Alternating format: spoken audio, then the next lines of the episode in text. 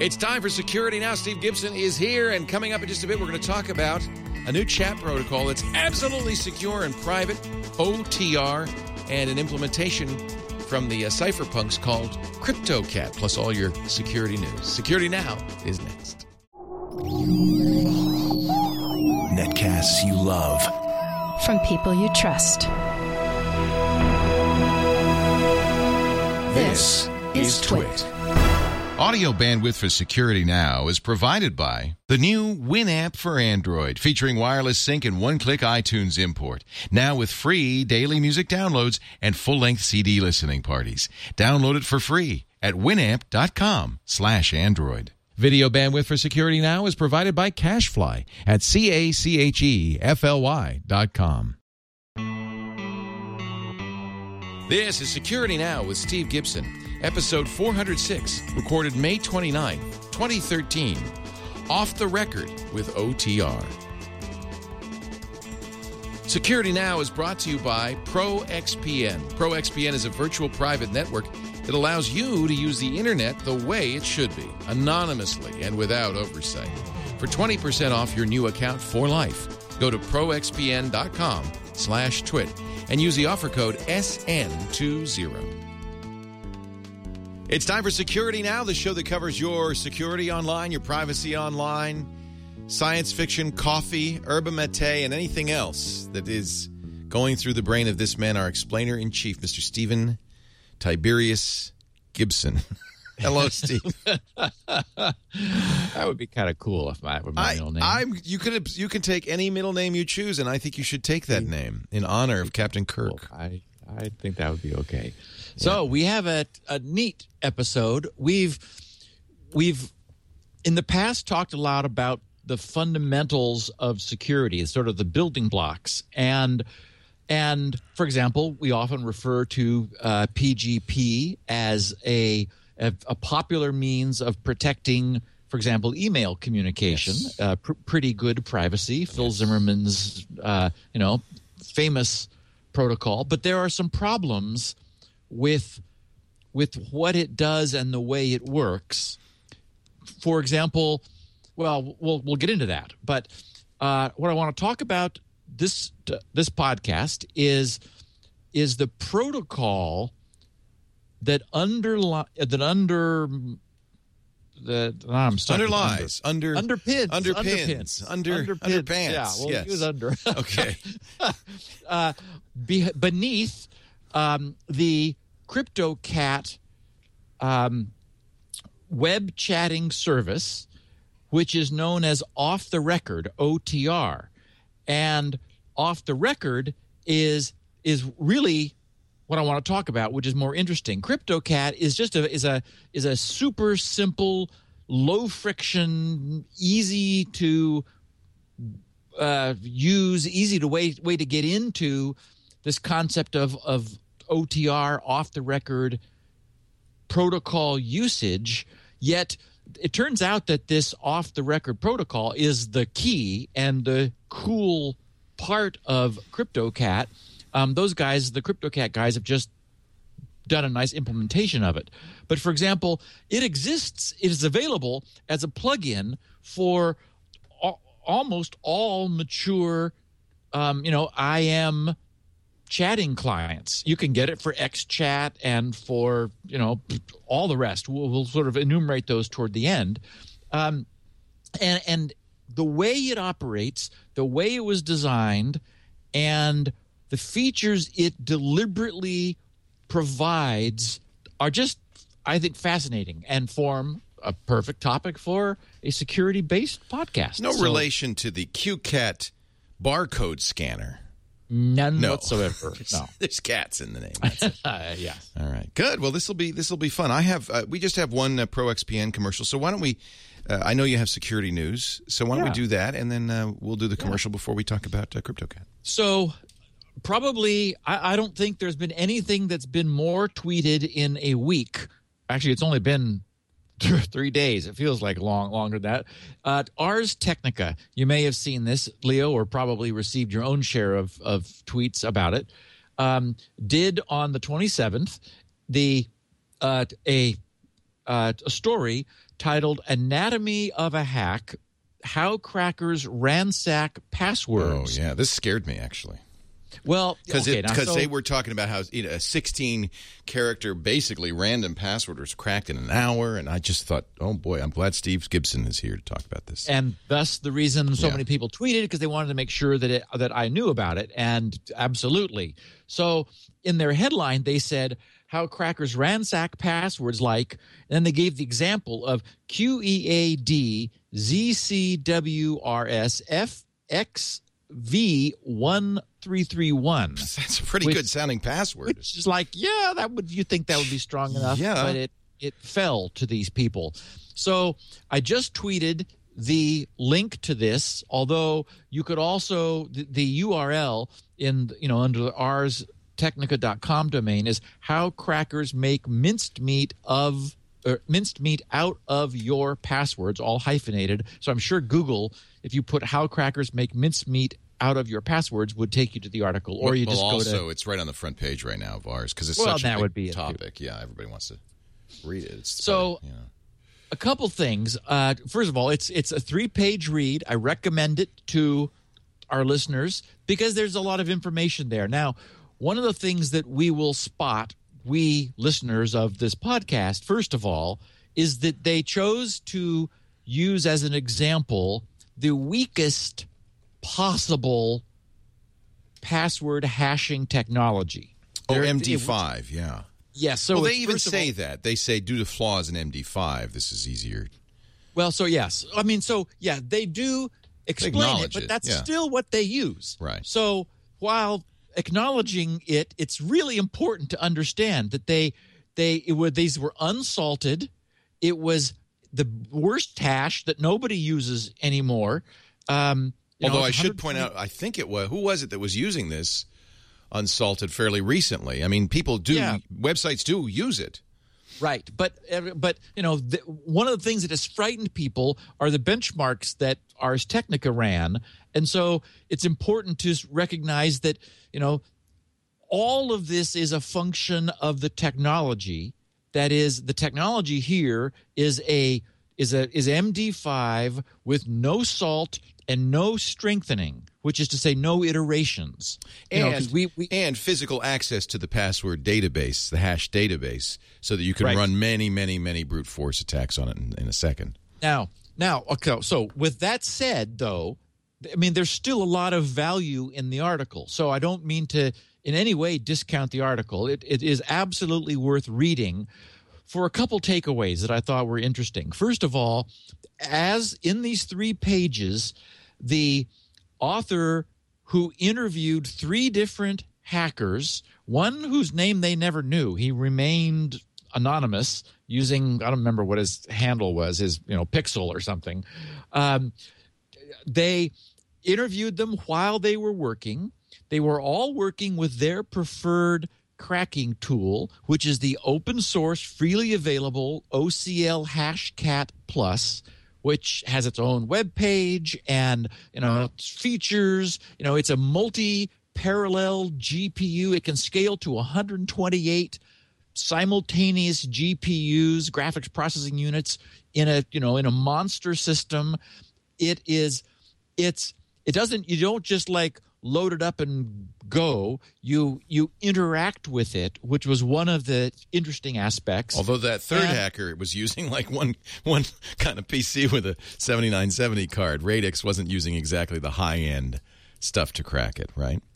Well, exactly. In fact, Yeah. they none of them had super large hardware. They did. They, they in fact they commented at one point that because they didn't have access to their normal, you know, cracking box, they their strategies were a little different. They They're might have been basic- a little. basically normal computers with with AD, Radeon uh, cards in them. ATI. or- Yes. Yeah. Yes, none of them were were high power. Right. So again, that that that helps to offset the fact that it was MD5, no salt, and no iteration. So they were it's you know pretty much just straight, you know, put a string in, in, in almost instantaneously. Well, yeah, I mean virtually instantaneously. Get out the MD5 hash and then see if it's in the list that you're trying to crack. So the really interesting thing that the article explains is the strategy that these three guys deploy. They have word lists. So naturally, the first thing they do is just run their word list through the hash that they know the site is using, the hash algorithm, which in this case is MD5, no salt, no iterations. That instantly turns their word list into a set of 128 bit, because that's the size of MD5's output, 128 bit hashes, which they then cross reference with the with the hashed um, you know stolen or leaked whatever password database to see if they get any hits. And you know bang the, the, each of them because they have they're working from their own ha- password lists lists they get varying numbers of collisions one list and, has you a billion hits. passwords on it. I mean it's huge. So you're going to get some collisions. Um because a lot yes. of people use sexy monkey 123 that's for sure on that list. And if they used it in this particular database it'll work right Well, and so yes, so so it's worth reading the article because they they do a number of things. For example, they'll take their word lists and they'll just use them like that. Then they'll, you know, do the the, the sort of things we would if we were scratching our head thinking about it we would try like then they add they try all different four digit combinations uh, appended to the end and bang another couple thousand you know are found that way. Um, because somebody says you know as you you know you know uh, sexy mama 4267 and they think oh that no one's gonna ever get that. Well yeah that came right after 4266 so so that wasn't that hard to find.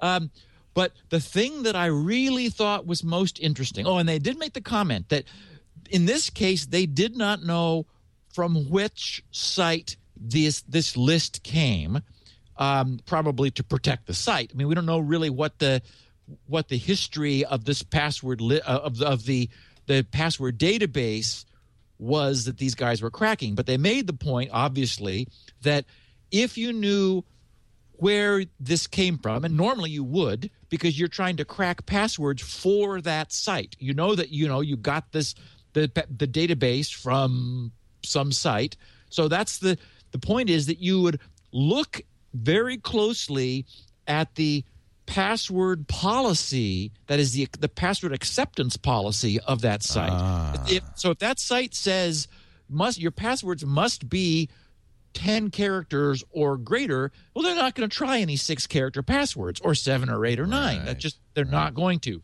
But they didn't have that in this case. So they did try some, they're like, I think some of them had like every possible six character password, just bang, as they they ran that through the thing, and that took an hour, Jeez and it, it found it found some, you know, and then they concatenated them. They they tried word mixtures, and that found a bunch more.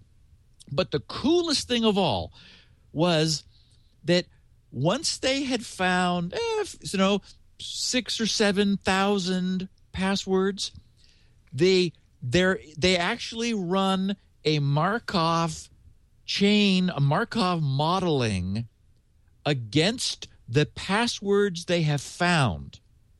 Because what they have, what the professional crackers know is that for a given site, for whatever weird reasons of like the psychology of the people collectively going to a given site, the passwords they choose tend to be similar, which I thought was fascinating. So hmm. when you're first, it's like the site influences your the, the password you create to some degree, or or your choice to go there. Maybe if you're bringing a pre-prepared password that you use, unfortunately, across many sites, you know, who knows what it is. But what they have found is that if they analyze the passwords they have easily cracked for statistical differences, the you know the the number of characters the number of uppercase the the incidences you know the the location of digits in the password if they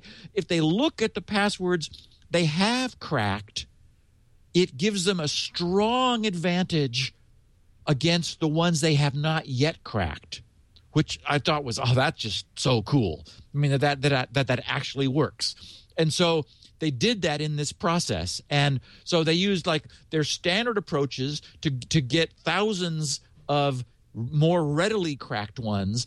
Then looking at what those were they then modified the guessing that is that that their their their results from the early cracking the easy cracking fed backwards almost evolutionarily into then to, to, to drive the next generation of guessing and Hashcat Plus does all this. I mean, it's interactive. At, at one point, some uh, one of the guys was doing something, and it said, "Oh, that's going to take 20 hours." But this was like an, a real time interview mode, and they said, oh, he, so he aborted that after a few minutes because it wasn't finding much, or the rate at which it was finding him what didn't impress him, and so he said, "Okay, stop that, and let's go try a different direction." So anyway, terrific article, and thank you everybody for sending what's, it. What's the takeaway on this? I mean. I uh, uh, websites obviously need to use stronger uh, hashes than the uh, w- well-known broken MD5. Yes. They need yes. to salt so, them. Uh, but if yeah. a web, but you don't control that. I mean, when I log into a site, a I don't know it. Right. I might be able to infer it from their po- policy, but uh, I don't know it. And uh, and b we don't control what they choose. I can't say to them, "Well, I'm not going to use MD5. Would you use something else?" So nothing we saw in this article said that I was wrong about haystacks, which is not to say that somebody should use, you know, a, a, simple repeating pattern as their entire password. But the whole concept of password haystacks was to push you out, to make it easy to make a much longer password than you would normally ever have. Yes, it's true. And completely random passwords are best. That's the takeaway. And in any scenario, you, you want as long a password as the site will let you use, and it wants to be completely random, which means you cannot remember it. But the it is a hockey stick when it comes to password length. Yes, and they do and show that, that graph. Yes, I was going to have you bring that up ahead of time because yeah. I that, that, that that's sort of like okay, I rest my case on length. That they they call it you know the, the hitting the wall a password length. As it gets longer it's it just goes exponentially straight up in the amount of time it takes to crack these. So that was my my recognition which is why i created the password haystacks i concept was take you know start with a good password and then pad it. Make it longer. Because remember they don't know they don't know anything about what you've put in until they find it. And if you make it longer, they're just they're not going to find it. But the way the Ars Technica article ended was saying nothing beats really long, totally random. Nobody can remember that. So they and Ars Technica said we will shortly be doing a series on password reminder programs, a la LastPass. And now, does does this does this uh, change how I think about LastPass? Because that's the one password. You know, I have to remember one password. I use LastPass to generate sixteen or longer character passwords, random ones. Yep for every site I join, but I do yes. have to remember one password. That's the LastPass password, and for that I make it long, but I use a mnemonic. Is that should I worry about that? Well, and remember, one thing we do know about the LastPass guys is they're on top of this. They're not using MD5 with true. no with no salt and no iterations. yes. Okay. So so you know they're they uh, they recognize that they're holding a massive asset in the form of all of their customers' passwords, but we're we're we're encrypting them before LastPass ever gets them. So LastPass never gets them in the clear. Remember that all the sites we go to, they get them in the clear and then they hash them to store them. So there's a vulnerability right there. Right. La- LastPass, it's client side encryption, really good client side encryption. Um, and they recently beefed up their uh, PBKDF2 iterations. I think what they recommend was it 500 i don't remember now but 5000 that's something they said five, yeah. so you're able to set that and crank it up as high as you want yeah. so that's happens in your browser then it gets sent there then they salt it and further mix it and i mean because they don't want the responsibility of having all this so so my feeling is they've while it is true that we end up with a rather complex and sophisticated chain of security and we know that that's always dangerous it is you know we, we're we're storing really good passwords in a secure manner with something like LastPass, which you know you and I have both chosen after yeah. you know really looking at it carefully. So Ars Technica is going to follow on this story by essentially going where we've already gone and saying the best passwords are long and random. So if you can use those, you should, and you need to use some sort of password minder to manage that for you. LastPass does so many great things now. It's gotten better and better. They've got, uh, uh, they've even got, uh, you know, um, if you put a, a, credit card number in there, they'll do for free. You get some credit card uh, watching uh, features. They remind you now, and this has become an annoyance, but it's a good thing. If you're if you're if it says, hey, you know, you use the same password on this site as you use on other sites, mm-hmm. they'll let you know now, which is great. Yes, they, will audit your own use. Yeah. and say, oh, you know, you ought to maybe fix this. It's yeah. Like, oh, I, thank you. But the more I use it, the happier I am. It's just a great product. Yeah, it's the right thing. Yeah. So Amazon has joined the team or the league of OAuth 2.0 uh, site logon providers. Hmm. For example, you know, log on with your Facebook account, log on with your Google account, log on with your Twitter account. Now you can log on with Amazon.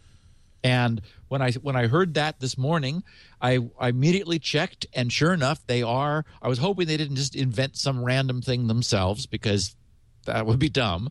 Uh, and they didn't. They used OAuth 2.0, which is the the technology we've covered in detail. We did a whole podcast on the the way that technology works, so that you're at some random site. You don't want to bother creating an account there because you know you just want to post something to a blog or you you want to buy something, but you don't want to go through all of the account creation headache. And they offer you the option log on with Amazon. And you're like, oh, I'm an Amazon user. So you just push that button. Uh, either you're already logged in to Amazon or you bounce over to Amazon, log in with your Amazon credentials, and then the OAuth protocol working behind the scenes is able to provide an identity uh, and whatever information the site has requested from Amazon. For example, they want you know Amazon might do all of your pro- your uh, your purchase processing, but you you want to provide your address and and and some information about yourself, so you don't have to provide that all to the site. So that's now available from Amazon. So, so I just updated my Amazon password because that's probably a good thing to uh, make sure that's secure now, right? Yes, that's and and again the I, mark my words. Every time on this podcast, we have said something is going to happen. It, sometimes it takes a year or two, but then it happens. Yeah, we are gonna we're gonna see an abuse of this. We're gonna see sites saying, "Oh, log in, log, log in with Amazon," and they're gonna you're gonna click the button and you're going to be bounced to a fake Amazon site. I mean, that is yeah. that is yeah. this is bound to happen. Yeah. That's a, that is the problem with OAuth. So when you're using any of this log on with your, you know, with the high value site credentials you already have, really look at where you're going. I mean, I, this is where you you definitely want to to see the extended validation coloration. Hopefully, the site you're you're logging into offers that, so you can you know verify you you're, you're, you're at them you want to look at the URL carefully to make sure that it's, you know, www.amazon.com and it's not amazon.com or amazon.cat or amazon.cat or something. I mean, you know, look carefully because this is going to happen and we don't want our listeners to get bitten by it. Well, I wish they so, would adopt two factor. They probably won't because they're trying to sell stuff, right? And they don't want to put speed bumps in. Well, they have two factor now on um, on a lot of their other services. Not on their. I don't know if it's on their main. No, not that I know buy a of. book. Yeah, but def, but def, oh, a- Amazon is supporting uh, the the proper. Uh, OTP, the one-time password, two-factor, multi-factor authentication for their, you know, uh, S3 and oh, web good. services oh, and all kinds of stuff. So yeah, they're definitely there. I wouldn't be at all surprised if they, if they, they're probably just, you know, working it out, and then if they, I wouldn't be surprised if they if they move it forward. Yeah. That would be good. Yes, it would.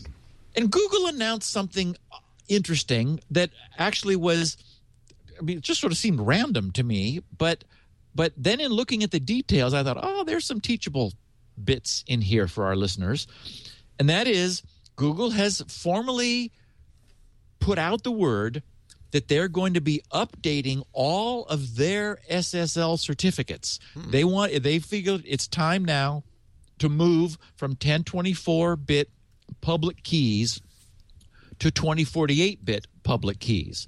So they're doubling the public key length, which ridiculously exponentiates the, the security of the public key. It's like it's not it public keys remember don't scale their difficulty as quickly as as much smaller symmetric keys do. That's why a smaller symmetric key like an AES key can be 128 bits or 256 whereas where we need 1024 or 2048 bits in a public key. So the the key length it's I mean if you if you had a key length like that for a symmetric key well, there are no ciphers that, that, that operate on on symmetric key lengths that long. You just don't need them, but you do in a public key. But still, this is great that that Google is is saying, okay, you know, it's these these 1024 bit keys are seeing a little seeming a little old. But what was really interesting was that they were pre-announcing this to the developer community because it turns out many people have taken some shortcuts, uh, which could, if Google changed their certificates, could break authentication. But that's what the whole public key infrastructure, PKI, is designed to allow us to do. You know, GRC, I, I remember I famously left VeriSign and went over to, to DigiCert, and I'm super happy for that. Nothing broke. And then I and I upgraded my certificates to EV. In fact, I just did that the other day for uh, some other some subdomains because I wanted to go 100% EV at GRC. Again, nothing broke, but it turns out that there there are things developers could do that are essentially taking shortcuts. And apparently Google is aware of this and is would like to say, look, if you've done these things, well, it's on you because we're going to give you some notice.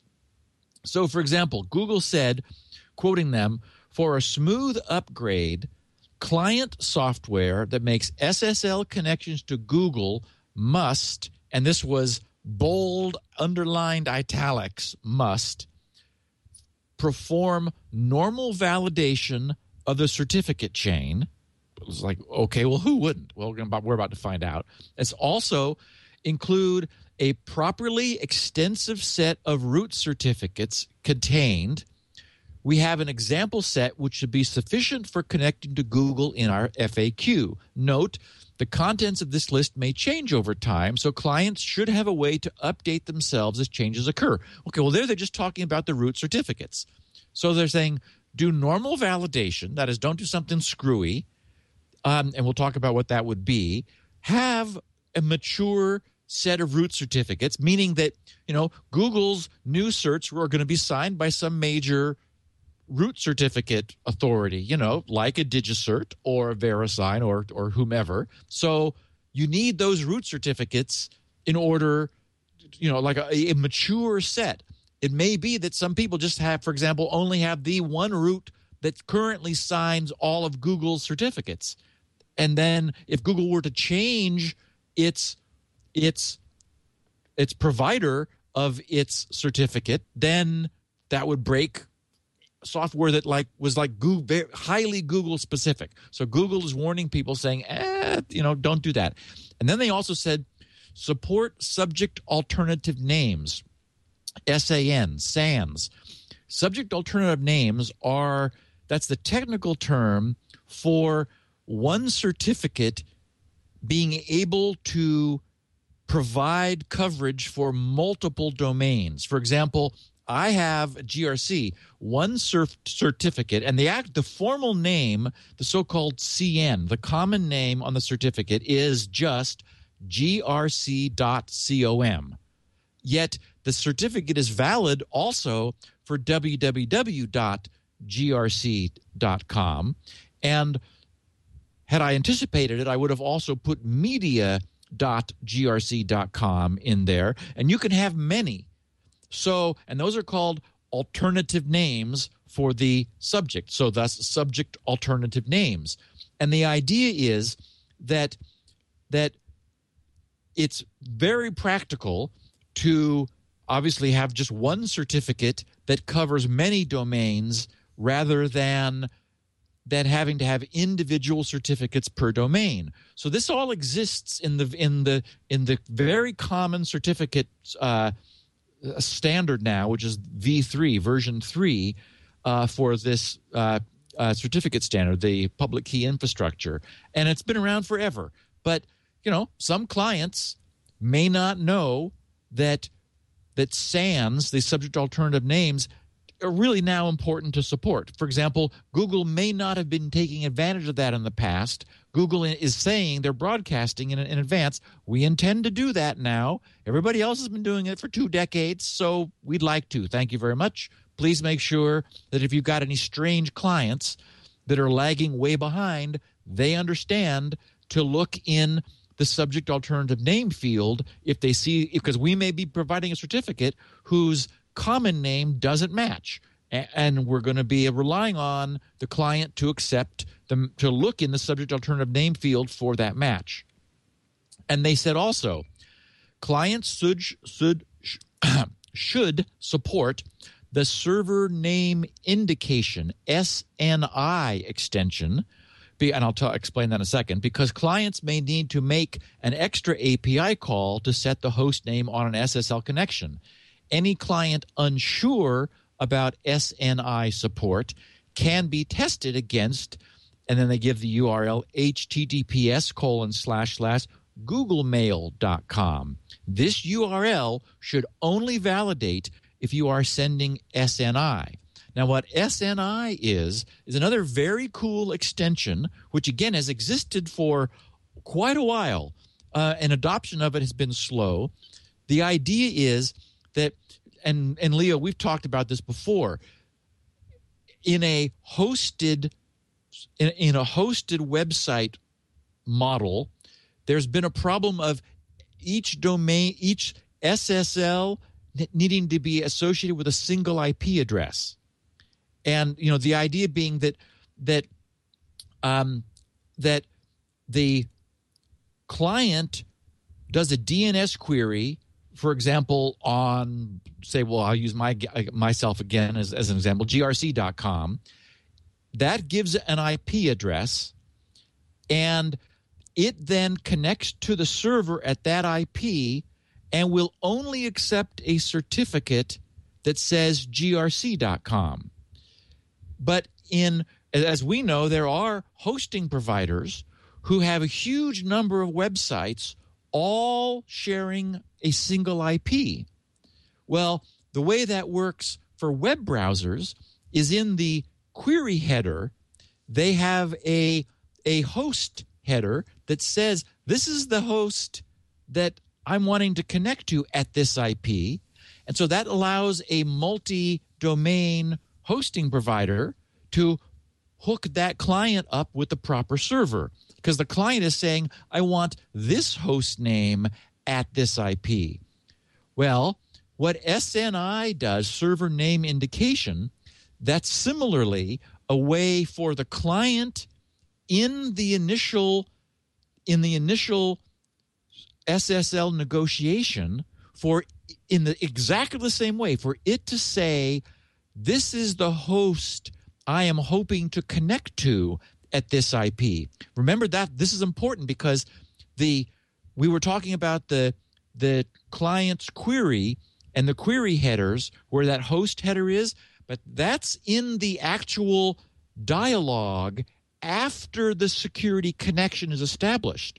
So that's the point is that's too late for the SSL protocol to receive the information. It needs it in that first packet the client sends to the server saying, I'm wanting to negotiate a connection with this server. So, so Google is saying that they're going to be in the future, they have not been already, they're going to be relying in the future on clients saying this is the Google domain we're wanting to connect to at this IP so that the proper certificate and the idea is that the server then has a bunch of certificates that all might be served at that one IP and it chooses the server chooses which certificate based on what the client has said it's asking for. So again that's these are all standards that have been around a long time but you know famously software is slow to update and it doesn't if it doesn't need to. And google is saying yeah you know these some of these things may break. Finally they said um, on the flip side of here's all the good things you know they, they, they said here are some examples of remember we talked about like they, they said you must v- properly validate the certificate. And it's like well okay who wouldn't? Well apparently people don't they so so they said here's some examples of improper validation practices that could very well lead to the inability of client software to connect to Google using SSL after this upgrade. And so the first one is they said, for example, do not do this, and that's matching the leaf certificate exactly. For example, hashing it. So, okay, now get this. Apparently, as we know, the right way by, by leaf certificate they mean this the server certificate the last one in the chain. Apparently there are some clients which know what the google certificate is and they just have a hash for it. And so they don't do any public key chain following. They don't do what you should which is take the google certificate and then build a chain back to a valid root certificate that you have in your local root store and and then make sure that every every certificate in the chain has signed the successive one so that you trust every linkage. And since you trust the root you trust the leaf. Well apparently not everyone does that. They just say oh look this is google's certificate. We're just going to remember that. And google is saying uh, you know obviously when we change our change our certificates the hashes of those certificates are going to change and so suddenly you're not going to be able to make a secure connection because you were like doing some lazy ass way of SSL. So my opinion is you deserve what you get if that's what you're doing. Then they say also matching any other certificate, even a root or an intermediate signing certificate exactly in the same fashion. I mean, yes, I mean nobody should be doing that, but apparently Google believes some people are. Or hard coding the expected root certificate, especially in firmware. Google says this is sometimes done based on assumptions like the following The root certificate of our chain will not change on short notice. And the fact that it never has doesn't mean that it's not going to. And apparently, Google plans on that happening. Then they, or making an assumption Google will always use Thawte as its root CA. Google will always use Equifax as its root CA. Google will always use one of a small number of root CAs. Google is saying, don't make any of these assumptions. They're, we're planning to break all of these. Um, we're wily. Or the, or the certificate will always contain exactly the expected host name in the common name field, and therefore clients do not need to worry about SANs. So uh, and then finally, the certificate will always contain exactly the expected host name in a SAN, and therefore clients don't need to worry about wildcards. So basically, Google is saying, look, we're aware that shortcuts have been taken, and we're about to break all of those. So get your acts together. If you want to be able to establish secure connections to us, then here's, you know, just do it right. 100% right. Basically, what they just gave us was all the things not to do and the things you you need to be able to support. And all contemporary SSL systems have been doing this for years, for decades. Um, so you know, it, it, must be weird little boxes in the closet. Yeah, you know, we all, often always. talk about boxes in the closet, yeah. and Google is saying, you know, we need the freedom to change. And and in fact, Google may be sort of boxed themselves in a little bit by not having changed before. you know, like they are rigorous with the the way their their decisions have been made. They, you know, if they always were using the same root CA, then someone could go, eh, well, you know, we'll check the chain, but we're only going to import, you know, the root CA that Google uses because that's Google's root. And Google is saying, eh, no. I can't wait to see who they switch to. That'll be really interesting to just to know, to wonder what their what their logic has been. They probably have a randomizing Python script that just picks one at random. yeah, I imagine they'll be dealing. A, I mean, they're going to certainly care about security. They're going to want to get a really good provider. It'll be Do you think they see. have like a lot of certificates, or what they have is special? They have a certificate that lets them make their own, and that's ah. special.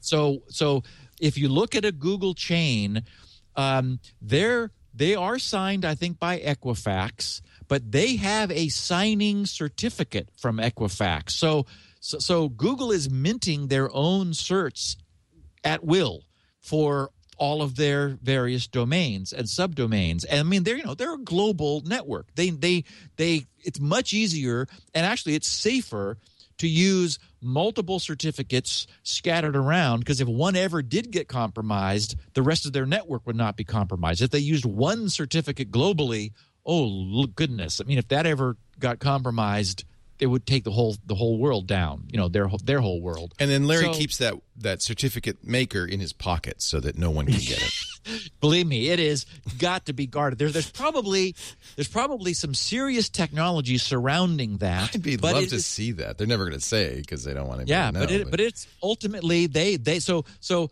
they're being that their certificate is signed by a major root like Equifax, right. and but it uniquely has its own signing capability. Right. So Google right. can mint their own certs and for whatever duration and reasons they wish, and they have that privilege because they're Google and you know and and trusted. I want to meet Gozer, the keymaster, the guy who holds that cert. There's one guy, you know, and you have to go to him. He said, "Hey, can I come over at three o'clock this afternoon? I need to mint some certs." Yeah, it would be uh, perfect yeah, breath mint. Be nice to have. So, uh, I tweeted this yesterday just because I thought it was very cool, and I wanted to give a shout out of about it to our listeners. It's called. It's on Kickstarter. It's a Kickstarter project. Lots of time to get in if you were interested.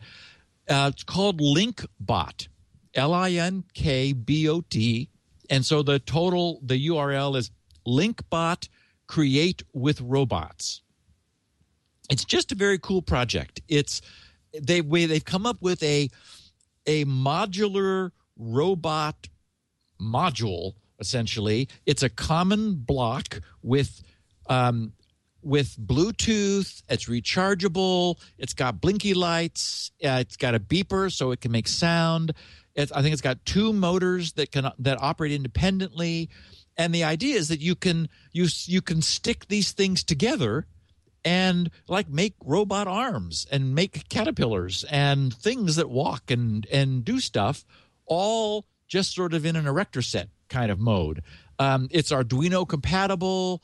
Uh, you can it's got a cool feature where you can like you if you like if it was articulated if you had like like a, a multi joint thing, you can move it to a position and then say, okay, remember this, and then move it again and then remember this and move it again and remember this, and then it'll go back and follow follow that whole sequence for you without any programming.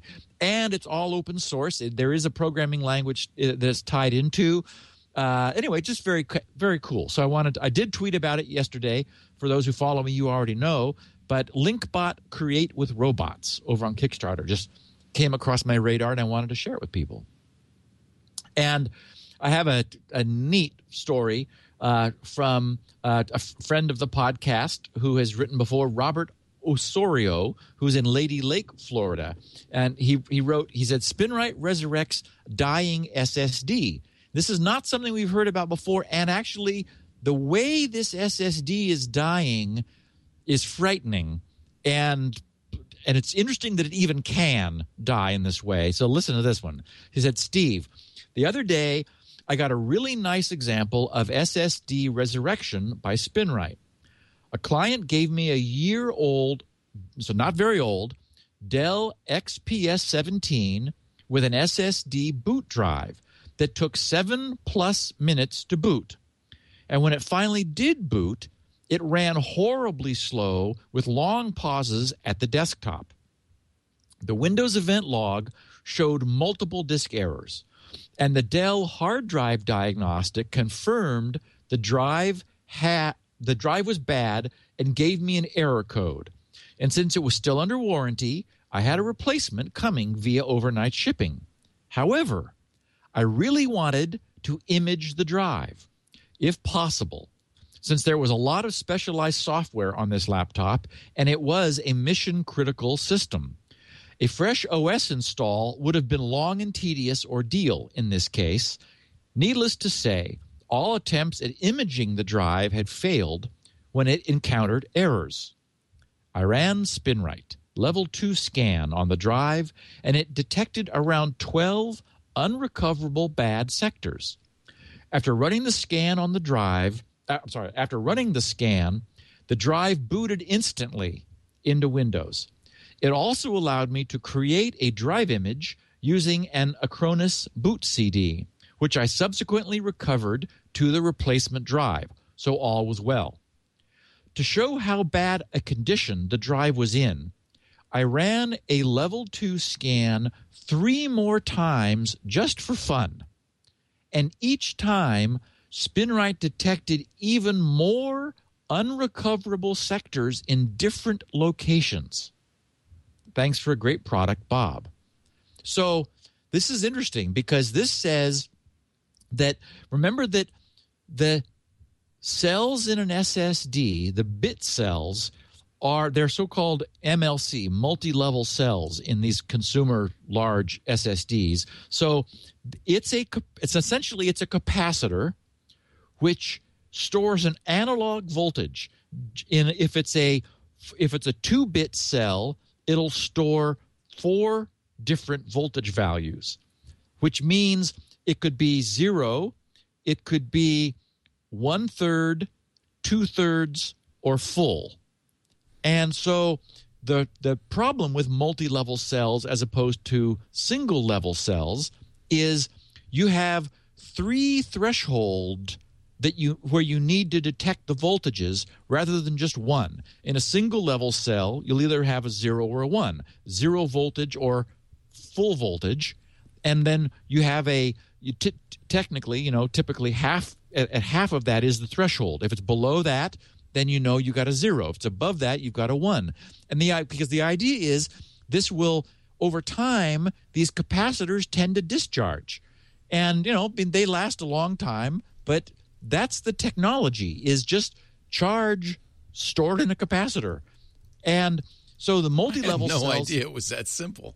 Yeah, and so the multi-level cells, Uh, they're the reason you would store obviously four voltages was is to get two bits per cell. That just, that instantly doubles the density of your SSD. You can go from you know a, a 128 gig to a 256 gig, so that's really valuable. But the problem is you need to you need to store two bits, meaning four values, and now you've got three threshold levels. You know, is the voltage above two thirds? Is it below two thirds but above one third? Is it above? Is it below one third but not zero, and so forth? So, um, what is happening on this particular one? I mean, this is it's good that he's you know this is definitely defective. Um, it is dying as we watch. I mean, remember that you know SpinRite is running through and reading the the value from the cell. If it's not if it's if it's enough uncorrectable, if it requires enough correction, then that that sector will be swapped out and another different one will be put in. But these things are dying like hour to hour. So, you know, he didn't wait too long getting, you know, running spin SpinRite on this and then immediately doing an image in order to get this, you know, get this moved over to a new drive. Um, and it's really interesting to see an SSD that is in this bad shape after apparently only a year. I don't So- think that's common. You know, and most of the uh, drives nowadays are MLC. It's hard to find SLC SSDs.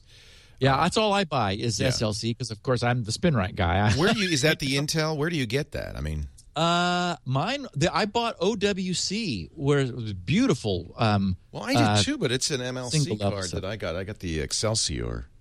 Well, uh, mine card. mine were the individual drives, and I looked, but they're, they're they're still small. Also, I mean, I didn't get multi, you know, terabyte. I'm down Right. because you know, remember I'm in assembly language, so none of my You stuff's don't need big. a lot of space. Yeah. Right. So I think I I think they were the- these were like 60 gig drives, and I'm running them in RAID six, so I'm only getting 40 gig, but that's way more than I need for my server because the server you know runs on like two gigs. But I suspect that a lot of the issues with MLC have been solved because it really is hard to get SLC. And but I don't know. I mean, uh, even some of the I Well, just- I- high-end- I, got a pretty high-end- high end uh, card. That's it's SL. It's MLC yeah.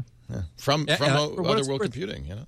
Yeah. Uh, for what it's worth. Uh, Oh, you get the SLC enterprise is- probably, right? That's what you're getting. Yes, they are the enterprise. Yeah, that's why they're MLC. E- EMLC. Way more Yeah. expensive. Yeah. Yep. Yeah, it sure is. Never mind. We're talking 50 gigs for $300, $6 a gig. Yeah, I Um, paid that. Yeah. Yeah. And for that you get SLC. Yeah, enterprise class, and then I and then I, and then I put in a RAID six, so I got one hundred percent redundancy. Any two of those can die, and I'm still just fine. So That's, yeah, that's but I don't have to right worry about there. my server anymore. That's all taken care of. Yeah, that's right. Oh, that was for your server. Well, that makes sense. Yeah. Oh yeah, yeah. That's Yeah. for the GRC. That's, that, that's Yeah. my. Oh no, that makes a lot of sense. You wouldn't want to do Yes. that uh, necessarily on a computer, uh, you know, a laptop. That would be overkill. Yeah. Uh, we're going to take a break. When we come back, we want to talk about uh, CryptoCat. Yes. Uh, uh, is it possible to have secure chats? We were talking about uh, the other day. We were talking about this. Uh, I think it was on Mac Break Weekly. We mentioned the the Skype thing, which we talked about last week, and then um, uh, we were talking about something else. And we looked into the terms of service, and it said, "Well, but it, we will reveal the uh, contents of this chat to law enforcement, which tells Uh-huh. you they have the keys." Yep. So, CryptoCat. Well, and you you also know that they have the actual chat content because Right. when you can when you set up a brand new machine, it's able to show you your chat history. it's like, uh, That's a good minute. point. Where, where did that come from? That's a good point. Yeah. Uh, Security Now this week brought to you by our good friends Pro XPN. It's Gibson approved. Leo used. You got to try it. it's a VPN, virtual private network, that uh, lets you use the internet the way it was designed to be anonymously, without uh, your ISP sniffing what you do. You could use the free Wi Fi at the coffee house or the hotel or the airport and not have to worry because everything you send out of your computer is sent through an encrypted tunnel back to the Pro XPN servers. And because they've got servers all over the world, you can choose uh, to be geographically uh, uh, anonymous or fungible, I guess would be a better word.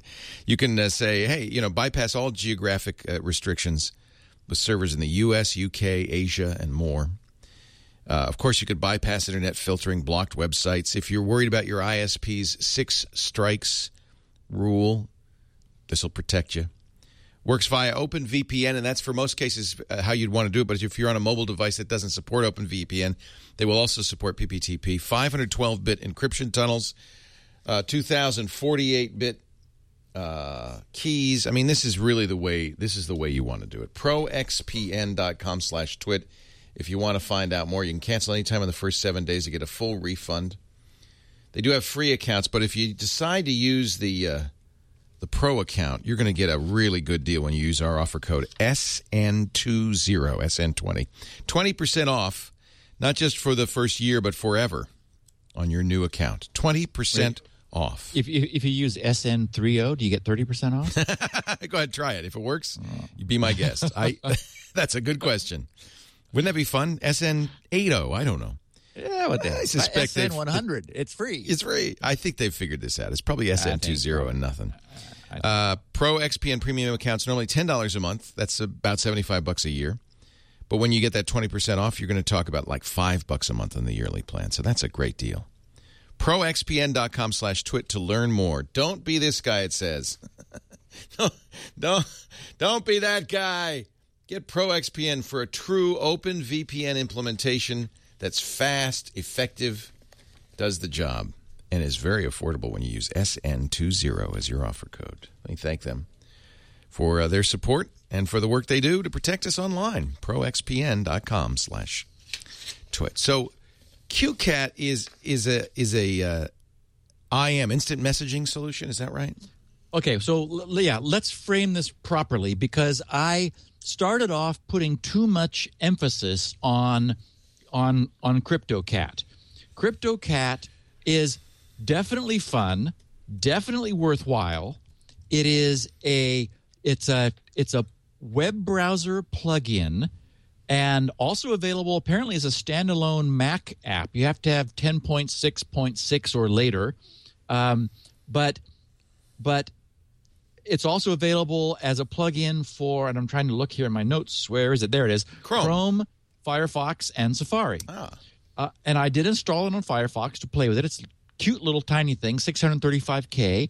And then you have to restart Firefox, and then you're there. So CryptoCat is a, a browser plugin based secure chat system and now we're going to spend the rest of this podcast explaining what secure chat is, because it's different than, for example, PGP style secure email. But so, so what I like about CryptoCat is that it lets it's like almost no installation and bang there you are able to set up a chat relationship with anybody else in the world and it is utterly secure it is it is your there is okay, and I have to define what secure means because again, I'm using secure chat in a way that I haven't defined yet. But what I like about the reason CryptoCat is fun is it just zero friction to get into it. You you load a plugin and bang, you're going. So if there's anybody you want to do chat with, you can. On the other hand, it turns out the underlying protocol, which is what I find interesting. I mean, the client there is very nice. The underlying protocol is where the meat is, and this is where the use of the word secure comes into play. And the protocol is widely available. It's all over the place. It's been around. Uh, some uh, Ian Goldberg is the is one of the co-authors of the protocol.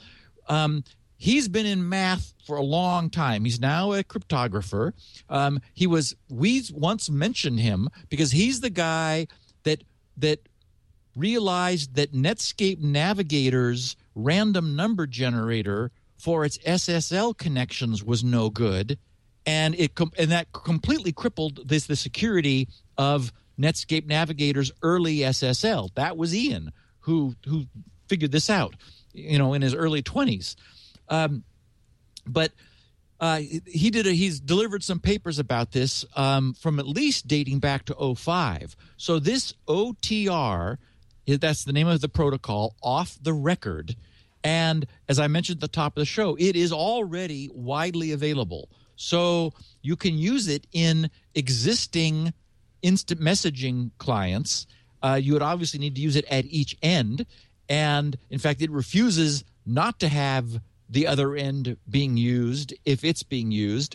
Um, the site where all of this can be found and links is Ian's site, which is um, uh, cypherpunks.ca, C Y P H E R P U N K S dot ca, cypherpunks dot C A, and slash OTR, sorry, slash off the record. I think if you just go to cypherpunks dot .ca it tells you you need login credentials. And so you want to go to slash OTR, which is a non protected directory on that server. So, you know, Ian, I got a, I looked at like, so who is this guy?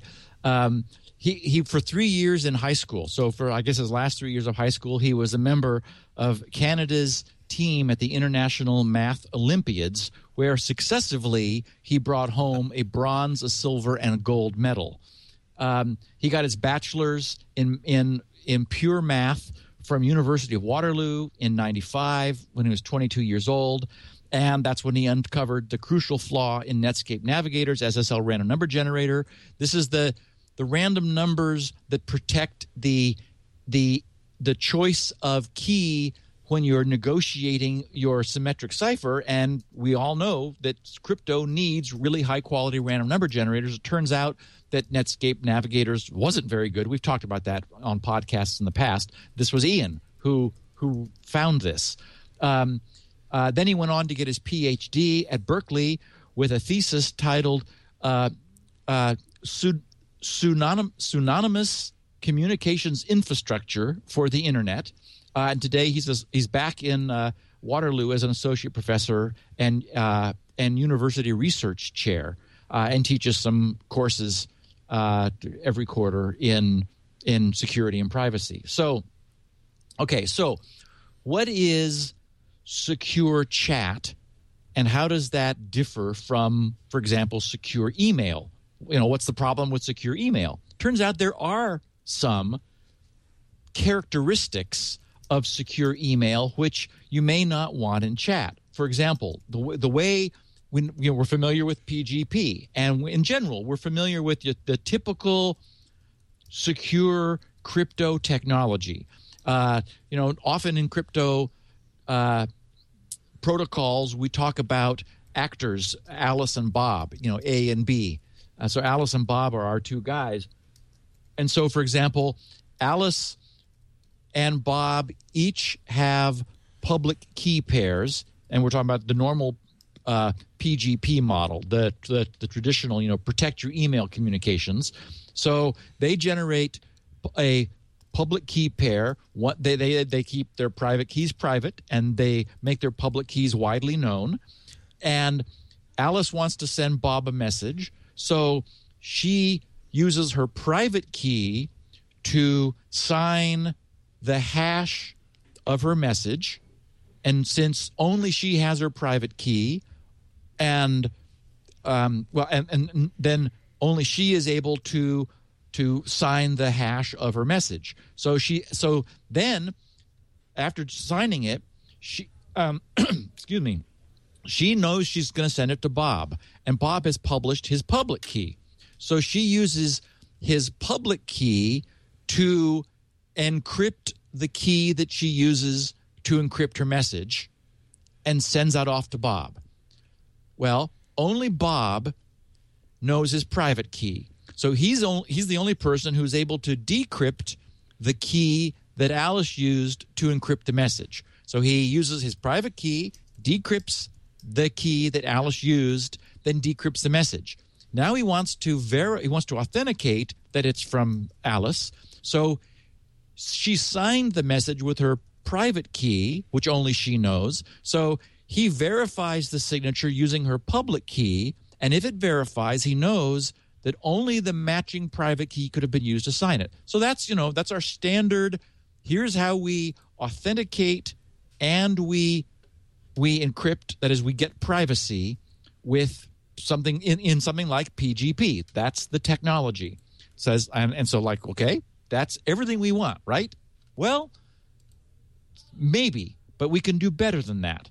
And that's what these guys recognized when they created this notion of a of a secure chat protocol. Because what if Bob's computer was grabbed by bad guys, maybe by criminals, by competitors, or you know i don't want to call the fbi bad guys but you know the point being that you know these two people alice and bob want to keep their communications private for whatever reason. So if the computer were subpoenaed by a three letter initial organization or grabbed under the patriot act. The nfl um, right. Cia uh, nsa yeah, fbi right. nsa cia fbi NBA. one of those guys. yeah.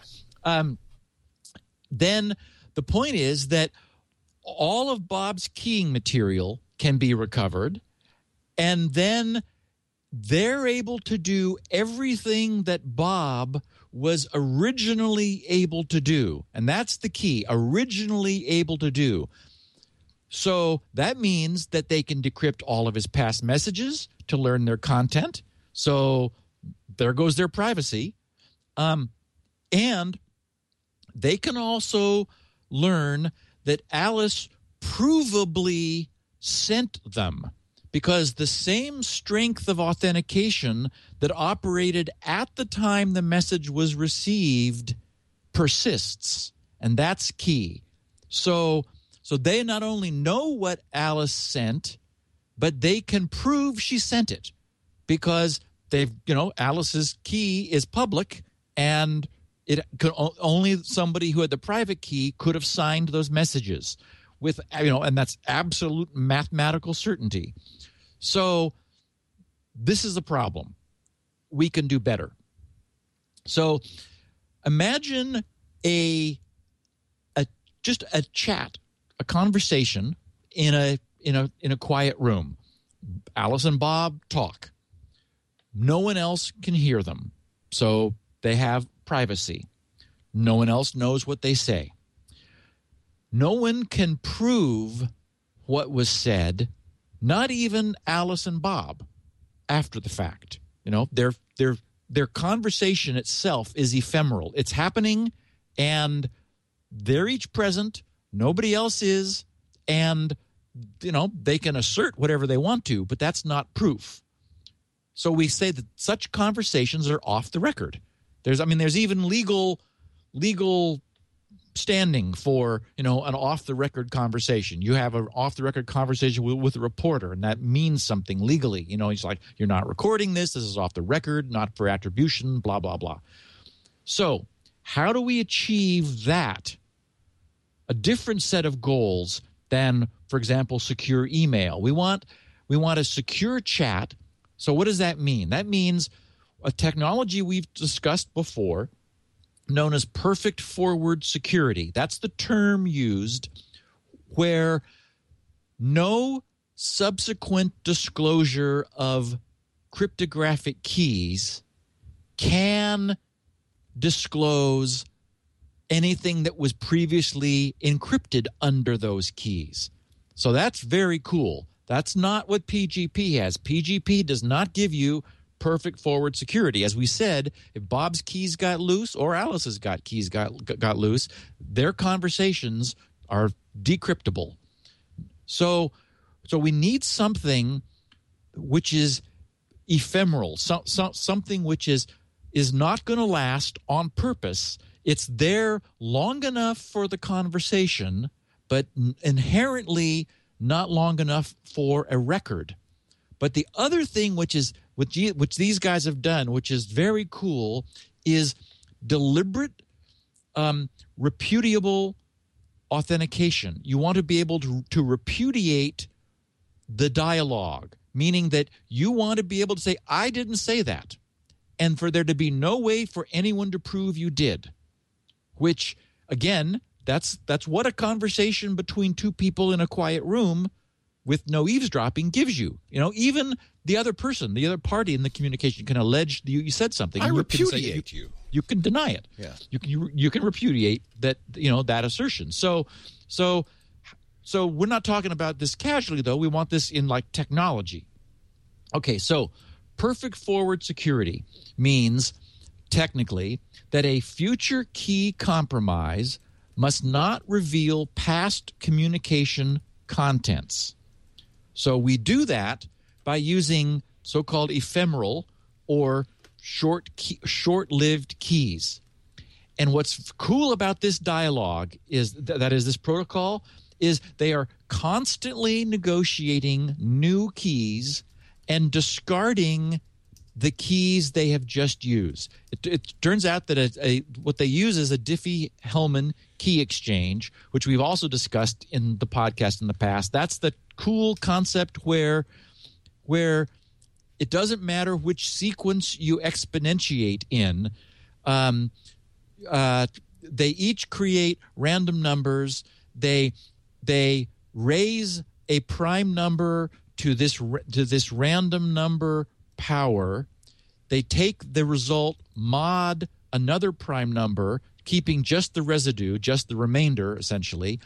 That they send to the other person, and the other person does the same thing and sends their residue to the other person. So they exchange their residues. Then they do. th- Then they each do the same thing again, and they they get they arrive at an identical result. Yet nobody monitoring the conversation, nobody nobody intercepting the, this exchange of residue can recreate what th- th- this common number they got because each of them keeps their own secret. They only exchange the residue from the use of that secret and that because of because of taking something to a high prime power and then taking the modulus to another prime all you get is the remainder. That's that's one of these hard problems. You can't go backwards. You're it, you're th- like a hash that throws away lots of information and distills it. This is a different kind of distillation process but it's very fast to do. So this this diffie-hellman exchange you can do per message on the fly which is exactly what these guys do. Every every time they're as you're chatting back and forth in the chat room the each side is continually generating another Diffie-Hellman exchange key and sending it along with the chat payload to the other side. They're always keeping the the current and the next key cur- uh, present, but they are all they're always retiring and like deliberately deleting. They're overwriting in memory and deleting the previous key. So they're they're constantly retiring the the previous negotiated keys. They do not.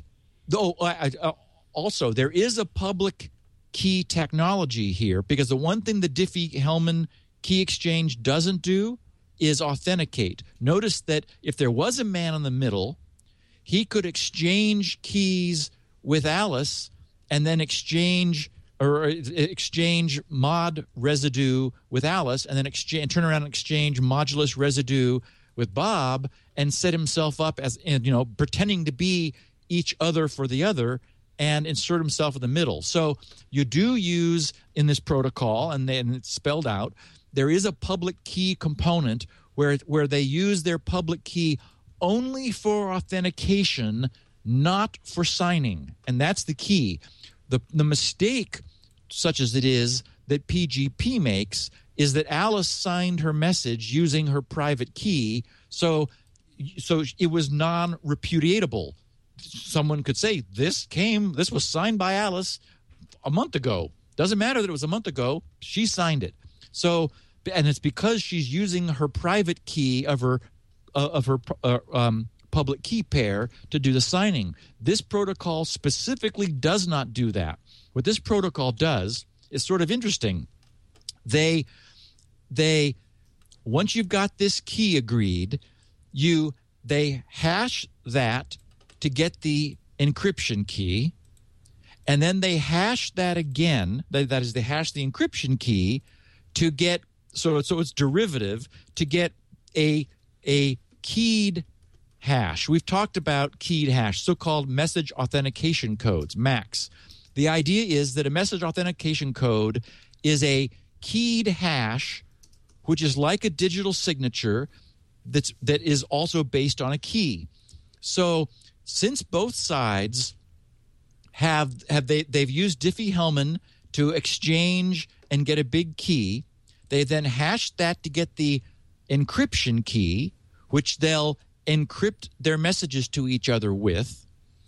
And remember that they are on the fly, they're discarding these. So those do not persist, which means that no future compromise of anything they do, even other you know conversations with other people or the same people, that will never allow previous conversations to be decrypted because they th- this is per you know per event keying essentially.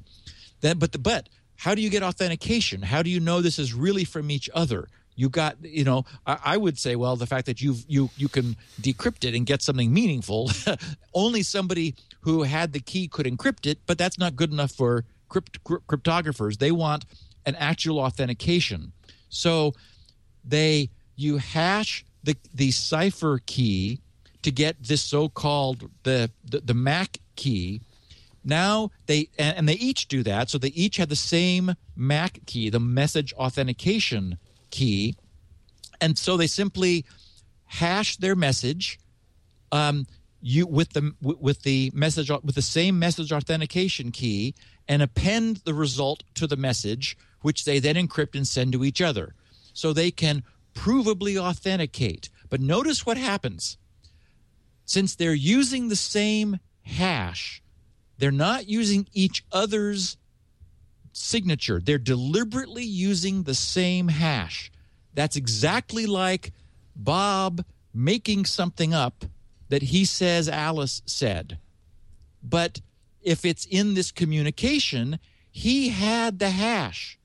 And that's all you, and he had the cipher key, meaning he has everything necessary to forge a message from Alice, meaning that it is, you can demonstrate mathematically that, that unlike PGP, where only the other person is it can be pr- shown to be provable the provable creator this off the record protocol creates identical cipher material on each side making them equal in the conversation.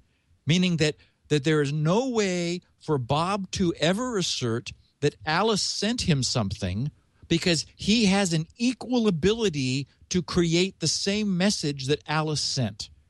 And then they go, these guys go one step further, and that is as they are reti- they are retiring the cipher keys, they're always creating new ones, and as soon as they as soon as they receive a message under the new key, they overwrite and discard the previous one. They also send, they deliberately send the previous message's hash key as part of the following message, just to sort of put it out there in the public, to sort of further say anybody who wants to can can forge the previous message. They can't forge the current one. They can forge the immediate previous one. And so they've they attach that that authentication key just to sort of thumb their nose at anyone trying to make a case from the data which has been exchanged by deliberately giving away everything necessary to forge the previous message. And that's off the record protocol. Simple. yeah, we would. You know, while you were doing this, we had a kind of a back channel chat going, uh, and I started it in Chrome, and I exited the Chrome chat. The chat persisted, and then went into the Mac app, and everybody's still in there, and it's pretty nice. Yeah, well, it's a it's a so that's an implementation which I can recommend. Uh, the guys that are doing it ha- have gone through a full audit. They had a a full code audit. Um, all of their code is open source, available for people to look at. Um, they're do, it's like also multi-language. They've got I don't remember it's like thirty some plus languages, even Esperanto. It's like what? who's who actually speaks Esperanto? I guess there actually is a community. I don't think there's like native Esperanto speakers. No, well, apparently the people there's people embrace who are, it. Okay, they're well embraced Esperantans. Yes, so yes, you can use Esperanto if you wish Awesome. for for uh, CryptoCat. Anyway, so I know that our I know our audience. There will be people who love the idea of being able to use either existing chat clients. For example, I, you know when I'm when I get into the Twit chat room, I use XChat as my little Love it. Windows Yep. chat client. Yep. Yeah, XChat supports this protocol. XChat supports off the record protocol. Oh, that's And so you so you could use XChat um, and and also uh, there are a number of um, Jabber clients. And so this is Jabber compatible. Is is there something called Pidgin? P I There's Pidgin, which is Pidgin. a multi-client or multi-protocol client for Windows, and Okay, and, and so- I think for U- Linux. And this is also it, it is a Pidgin plugin. There is a plug a plugin for Pidgin, so you could use SSI supports it as well. There are quite a few chats. Yes. Yeah, that's good. yes. So anyway, so now I mean this is the technology. The technology is nailed. And as I said, I know our listeners. There, we among our population here are people who just.